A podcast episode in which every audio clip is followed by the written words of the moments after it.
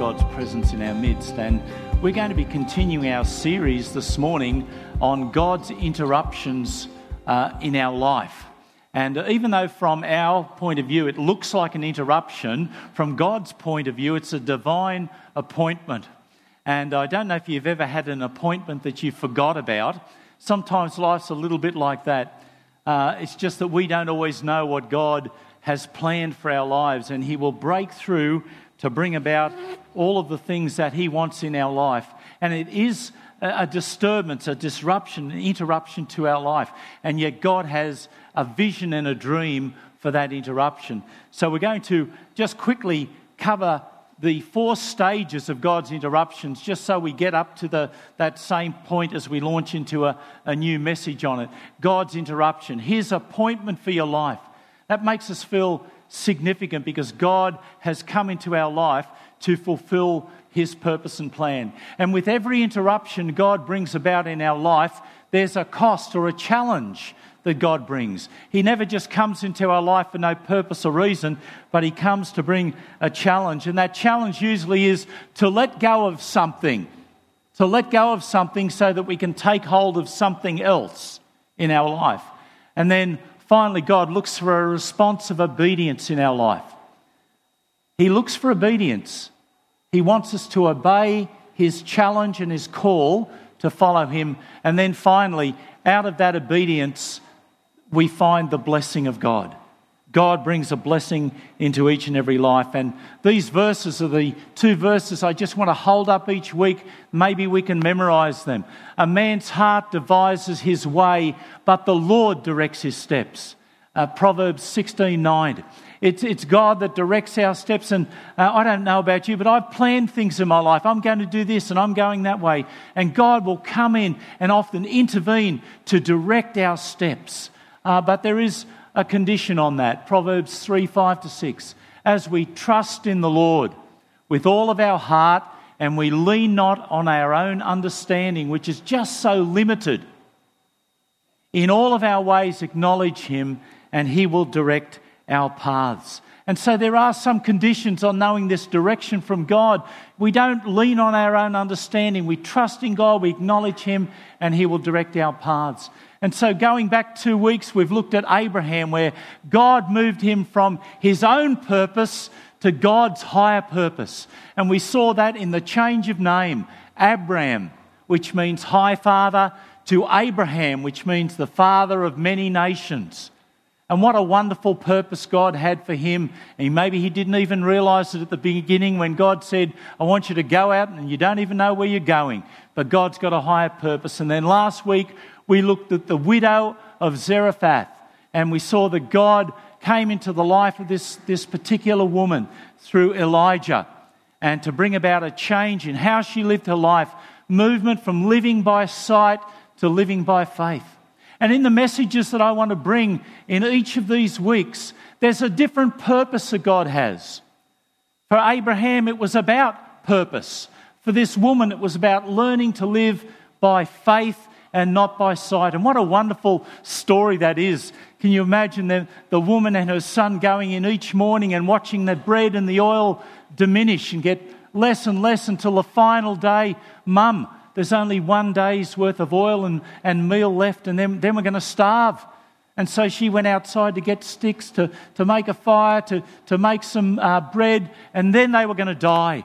And then Elijah bursts into a life and encourages us not to live by sight, but to live by faith. And what excitement each day must have brought for the family as the, the boy would get up in the morning probably and race upstairs and look and say, The barrel was empty yesterday and it's got some meal in it again. The oil, the jar of oil was empty, but now it's got oil in it. What excitement that is when we wake up each day and discover His mercies anew. Well, this morning we're going to be looking at Philip. And in his life, God was seeking to move him from being a fruitful person to move into much fruitfulness. And it's an amazing, this is an amazing story in his life. And so we're going to be looking at Acts chapter 8, 26 to 40, to see how God wants to move this man from being a fruitful man to being a man who is much fruitful. He's got greater, abundant fruitfulness in his life. And yet sometimes we settle for second best. We settle for just enough. We settle for a little bit of fruitfulness. But God's got in his heart and mind a greater measure of fruitfulness for you and for me than we could ever imagine. And now an angel of the Lord said to Philip, Rise up and go toward the south on the way that goes down from Jerusalem to Gaza. And this is desert. And so he rose up and he went. And there was a man of Ethiopia, a eunuch of great authority under Candace, queen of the Ethiopians, who was in command of her entire treasury. And he had come to Jerusalem to worship, obviously a man of faith. And he was returning sitting in his chariot and reading the book of Isaiah the prophet. And the Spirit said to Philip, Go to this chariot and stay with it. And then Philip ran to him and heard him read the book of Isaiah the prophet and said, Do you understand what you are reading? And he said, How can I unless someone guides me? And so he invited Philip to come up and sit with him. And the passage of scripture which he was reading was this He was led as a sheep to the slaughter, and as a lamb before its shearers is silent, so he opened not his mouth. In his humiliation, justice was denied him. Who will speak of his generation? For his life was taken from the earth. And the eunuch said to Philip, I ask you, of whom does the prophet speak? of himself or of someone else. And then Philip spoke, beginning with the same scripture, and preached Jesus to him. And as they went on their way, they came to some water. And the eunuch said, Look, here is water. What hinders me from being baptized? And Philip said, If you believe with all your heart, you may. And he answered, I believe that Jesus Christ is the Son of God. And he commanded the chariot to halt. And then both Philip and the eunuch went down into the water and he baptized him. And when they came up out of the water, the Spirit of the Lord took Philip away. And the eunuch said, saw him no more. And he went on his way rejoicing. But Philip was found at Azotus. And passing through, he preached the gospel in all the cities until he came to Caesarea. What an amazing story that is about God's interruption in his life. An angel of the Lord said to Philip, Rise up and go. Rise up and go. God invaded his life. He called him to move out. There's an amazing aspect of this that sometimes we miss. If we go back a little bit earlier in that chapter, Acts 8 5 to 8. And this is how Philip actually got to Samaria. Philip went down to the city of Samaria. And he preached Christ to them. And the multitudes with one accord heeded the things spoken by Philip, hearing and seeing the miracles which he did. For unclean spirits, crying with a loud voice, came out of many who were possessed, and many who were paralyzed and lame were healed. And there was great joy in the city. And so we see God's interruption into his life is in the midst of a mighty revival. Philip goes down to Samaria. He preaches the gospel. He casts out demons in Jesus' name. He prays for the sick and they're healed. And this is a tremendous revival. The whole city of Samaria is in an uproar. And as part of the plan of God, where He gave a commission to the church go to Jerusalem, Judea, Samaria, and the uttermost parts of the earth. And Philip was one of those who was willing to move out under the direction of the Spirit. He goes to Samaria, he preaches, and with signs and wonders, he testifies to the risen Christ. And there's a mighty revival in the city. The whole city is indeed in uproar. And there's, there's people being saved and healed. And right in the midst of that, you would think, now this is a good place to stay. Here's a lot of fruit happening people being saved and healed and delivered and all the rest. This is where I should be. This is a sign I should stay here. Can you imagine Philip thinking, yep, this is where I'm setting up camp, right here. Amazing things are happening. And yet, in the midst of that incredible fruitfulness, in the midst of revival, the Spirit of God comes through an angel to him and says, Get up and move. And it goes so counter to our thinking. We live in a world where the world encourages us to be successful or be fruitful, and that's where you stay. You, you be fruitful, you be successful. And Philip found a real challenge in the midst of that revival. How would you feel if you were in the midst of a mighty revival of God and then the Spirit said, I want you to get up and I want you to go out to a desert place? I'd be challenging that, saying, Well, hang on a minute, there's great stuff happening here. I don't want to go out to the desert, there's nobody out there. An angel of the Lord Rise up and go. And so he went out to a desert place. In fact, it's interesting, there were two roads from Jerusalem down to Gaza. One was a beautiful road, a beautiful countryside, and all the animals and all sorts of nice things and rivers. The other one was a desert road. And the angel said, I want you to go on the desert road. And so here is poor Philip confronted with this challenge to move out of incredible fruitfulness to move into something that looked like desolation and desert and despair. And in fact, as we look at the story, he never even got down to Gaza. He didn't even get there because on the way he met the Ethiopian eunuch. And one of the greatest challenges for us as Christians is to be able to move on from a place of fruitfulness to something that appears to be unfruitful to our eyes. We feel like we want to stay there, and we can get locked into various methods and approaches because they seem to be working. And it's very, very interesting as you look at the history of revivals. Every revival has persecuted the next revival.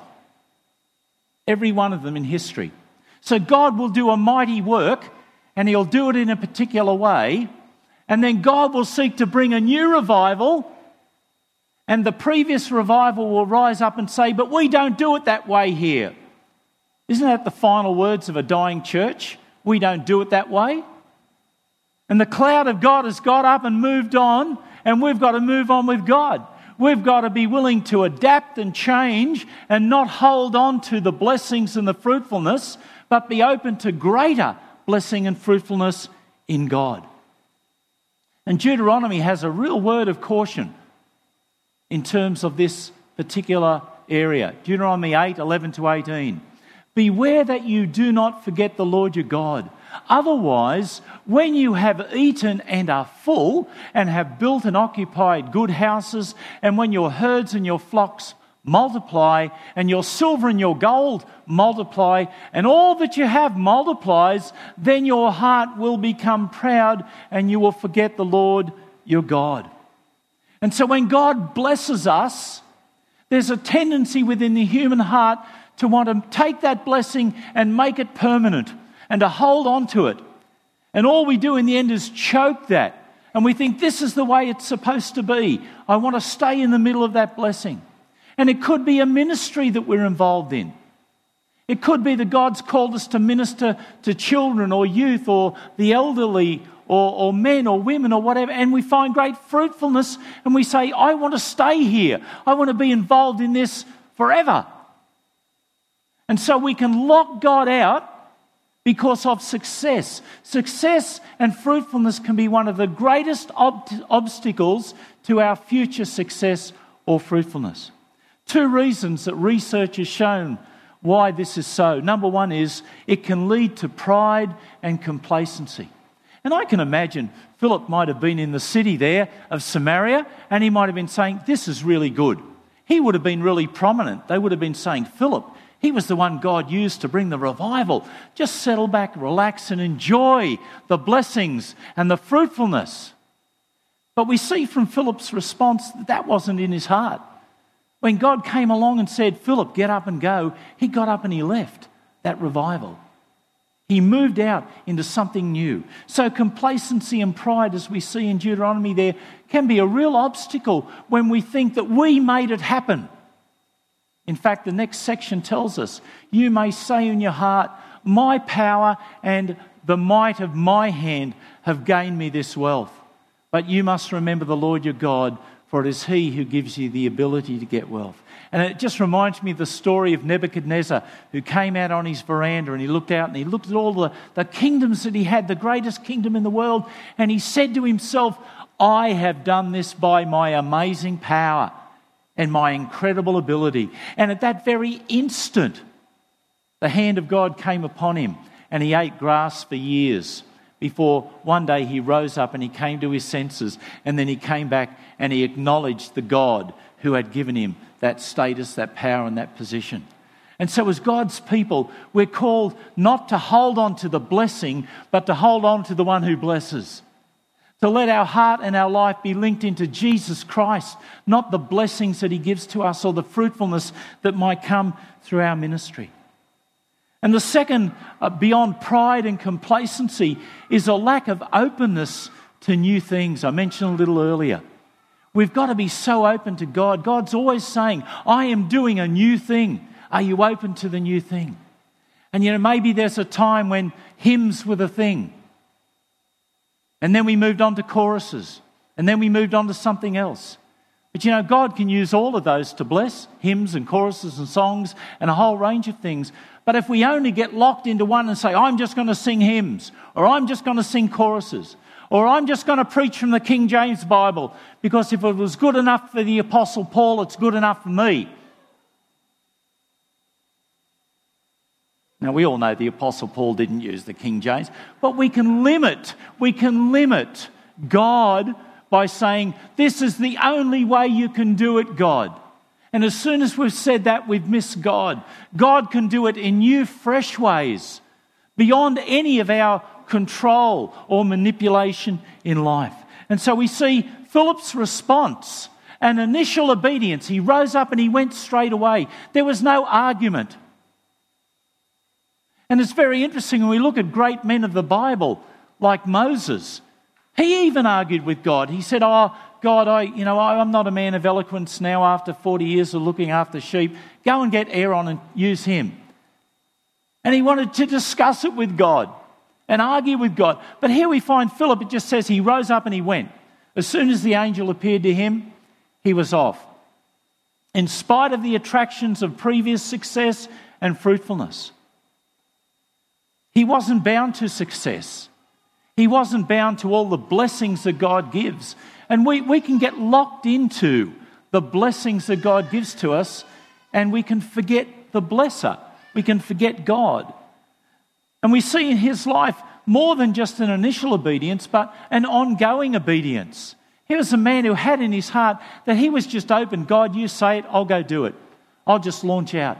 And in Acts 8 29 to 31 and 35, the Spirit said to Philip, Go to this chariot and stay with it. Then Philip ran to him and he heard him read from the book of Isaiah the prophet and said, Do you understand what you're reading? He said to him, How can I unless somebody guides me. And so he invited him to come up and sit with him. Philip spoke, beginning with the same scripture, and he preached Jesus to him because he had a heart to preach Jesus, not to hold on to blessings and fruitfulness. Because he knew that wherever he was obedient, there would be more fruitfulness in the things of God. The journey for Philip, or the destination for Philip, was the journey itself that he was just following God as the cloud did in the wilderness, got up and it moved at various times. Then the people of, of God got up and followed the cloud through the wilderness. And God calls us to follow the leading of the Holy Spirit daily, to be people who are willing to let go of things that we value, of the blessings that God has given, so that we can move on into greater blessings with God. God's blessing. Why did God interrupt Philip's life? To move him from being fruitful to greater measures of fruitfulness. Now, maybe to his natural eyes, he would have thought, but this doesn't look good.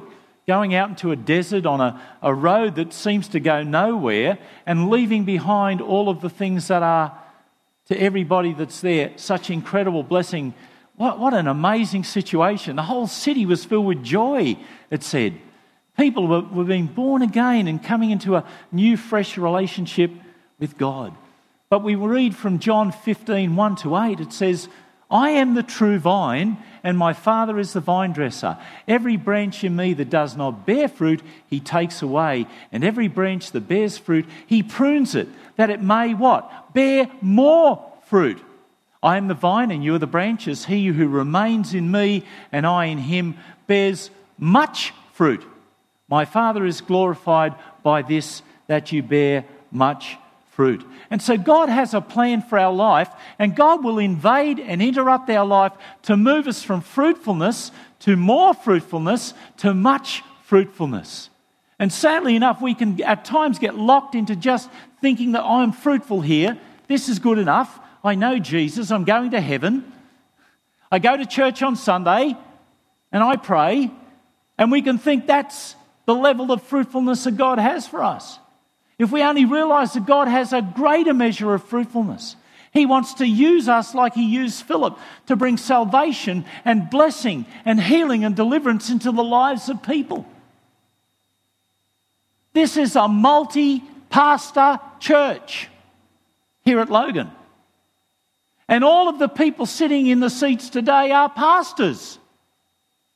We are called to minister. We are ordained of God to take our unique gifts to bring blessing and to be open to move into desert areas to bring greater blessing into the lives of people, just like Philip. And if you look at the history of the church in the book of Acts, it was very interesting. When God said, Go into all the world, the people began to move out under persecution. Isn't that sad? Sometimes it takes persecution to get us moving. God has to put a bit of a bomb under us to get us to actually get up and start being involved and serving God. And it says in the book of Acts that the last group of people to move were the apostles. Those who were leading the church were the last to actually go out there. And there's an encouragement in God's word that each and every priest to God, which is all of us here today, would be willing to respond like Philip, to move into those areas that seem desert areas, because in those desert areas, God's got a purpose. Philip didn't know that as he moved along that road from Jerusalem to Gaza, that he was going to encounter an Ethiopian eunuch who he would preach the gospel to, who would make a commitment to Christ and be baptized, and who would go back to Ethiopia and himself bring a revival there. Now, who could have seen that? Tradition says that eunuch, who was the head of the treasury for Candace, went back and promoted the gospel there. And there was a mighty revival of God. And Philip may never have found out about that. He may never have seen that because as soon as he came up out of the water, he was supernaturally transported to somewhere else. How amazing is our God? Supernaturally moved somewhere else. So an angel appeared and he moved, and then the Spirit turned up and he was gone. And he says he found himself in this particular place. What a wonderful journey he was on. Fruit, more fruit, much fruit. Let's look at how this applied to his life very specifically because it's a beautiful story of this man who is just open to God to move on with Christ. In Acts chapter 6, verse 3 and 5, it, talks about Philip. That's the first time we hear about this man. And he's one of the seven deacons that were selected. It says there, when the apostles said, Look, we shouldn't be waiting on the tables, not because it's below us, but because we need to pray and, and get into the Word of God. And it said, Seek out from among you seven men of good reputation, full of faith and the Holy Spirit and wisdom, whom we may appoint over this business. And they chose among the others Philip. Wow, what a, what a criteria. Even to serve on the tables outside, you have to be full of the Holy Spirit and wisdom and faith.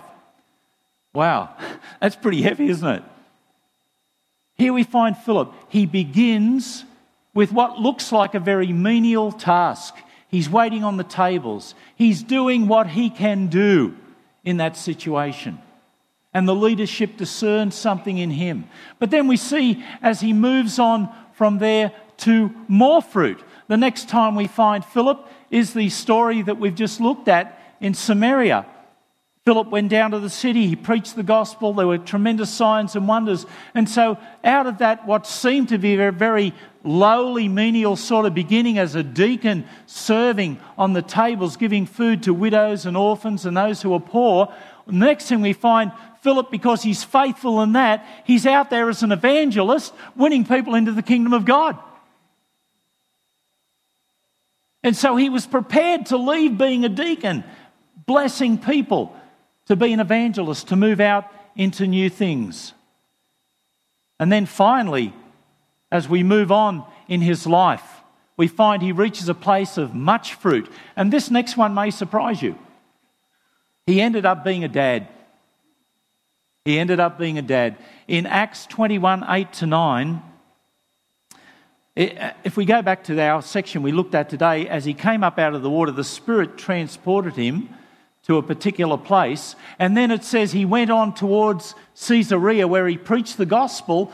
And 21 years later, we find him there again. He's still in Caesarea. He hasn't moved on, but he stayed there and he's moved into much fruitfulness. And it's at a time when Paul is bringing his missionary party to Caesarea. Paul's companions came to Caesarea and entered the house of Philip, the evangelist who was one of the seven. So we're sort of seeing his history unfold here. And he stayed with him. Now, this man had four virgin daughters who prophesied.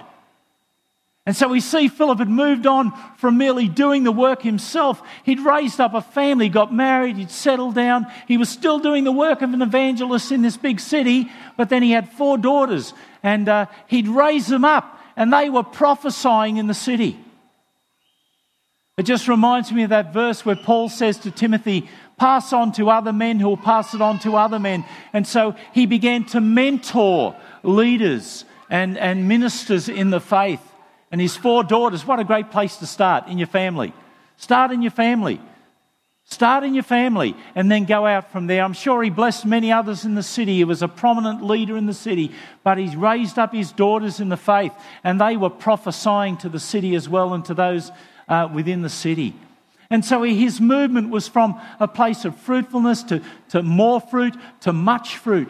And, and that's God's purpose for us too. God will invade our lives if we seem to be stuck in a place, if we seem to be stuck in a ministry. And even though it's being fruitful, God has something more for us. And oftentimes it will look like it's desert. When God says, I want you to go from there to this place that looks like a desert, but we don't know what we will meet on the way. What a wonderful story. He met this eunuch. And you might even ask the question what was the eunuch doing on that road? Normally, he would be taking the, the road that most travel, not the road least travelled. And yet, that's exactly where Philip met him. And he ran up to the chariot and he, he, he exercised a tremendous ministry in the life of this man. Then we find Philip at that place where he's raising up his daughters and he's multiplying his ministry. So it's no longer just Philip, it's Philip and his four daughters and all of the others that he'd raised up in that place. What a wonderful sign of the ministry of Philip. That as we go from fruit to, to more fruit to much fruit, there's just an increase in joy. If you look in Acts 8 8, it talked about what the great sign in the city was joy. People were filled with joy because they were coming into new life. Why wouldn't you be joyful? People were being healed. Why wouldn't you be joyful? And then we see at the end of the story with the Ethiopian eunuch, it says, He went on his way rejoicing. That there's great joy. Christians, in spite of the difficulties we go through, and Leanne emphasized a little bit of that this morning, we all have troubles, but there's a joy that's bigger than all the circumstances. In Christ, we can rejoice because we have eternal life. We know the God of all creation. We know where we're going beyond this life. That gives us joy, in spite of the fact that, boy, it can be tough at times, can't it? It can be tough financially. It can be tough in our, our health. It can be tough in relationships. It can really seem to overshadow us, but the joy of the Lord is our strength. And so we find Philip passing that on. Just in closing, I want to ask the, the team to come up now as we, we close. Philip had a choice. And it's the same choice that we have. And we saw that in John 15 2. Every branch in me that does not bear fruit, he takes away. Every branch that bears fruit, he prunes that it may bear more fruit. And ultimately, an abundance of fruit in all that God has for us. As folk in life, as we walk with God, we have a choice. We have a choice, the same choice there. If we don't bear fruit, God takes us away, whatever that might mean. It can mean a whole lot of things. It can mean that we, we lose the ability to use, use the gifts that God has given to us. But if we bear fruit, there's going to be a pruning. Have you ever been pruned by God? Sounds a bit painful, doesn't it? But it's not as painful as being taken away. And so when God prunes, He sometimes will prune things off our life and off our church and off our city and off our land so that we can bear more fruit. now, if any of you get a chance to talk to my beautiful wife, Glennis, you will know that one thing that fills her with fear and trepidation is when she sees me coming with the secateurs and I'm going to prune a bush. And I actually did that on Saturday. I went out early, out into the yard, and I had my secateurs, and the, the bush right over on one side of the property just seems to go through the roof, and it, it's a metre or more, nearly a metre and a half above the fence.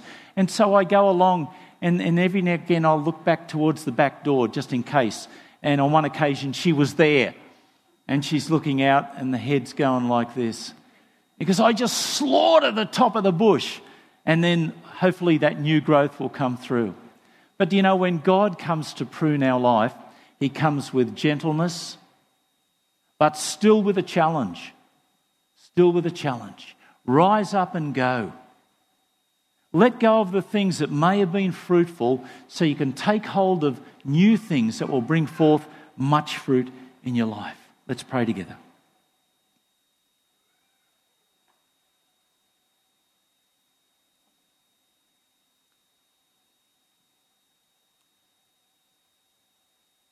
Father, we thank you for the life of Philip.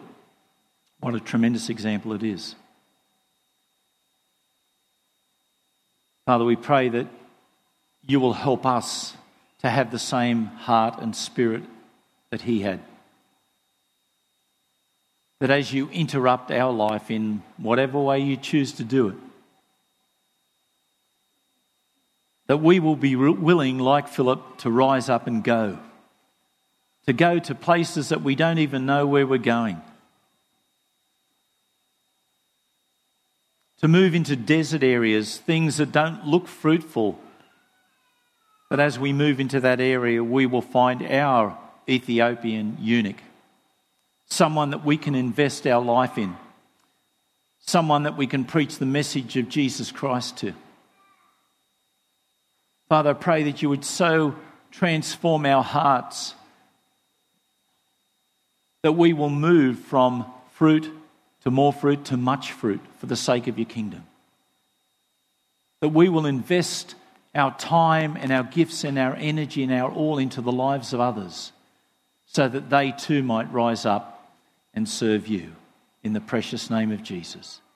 Amen.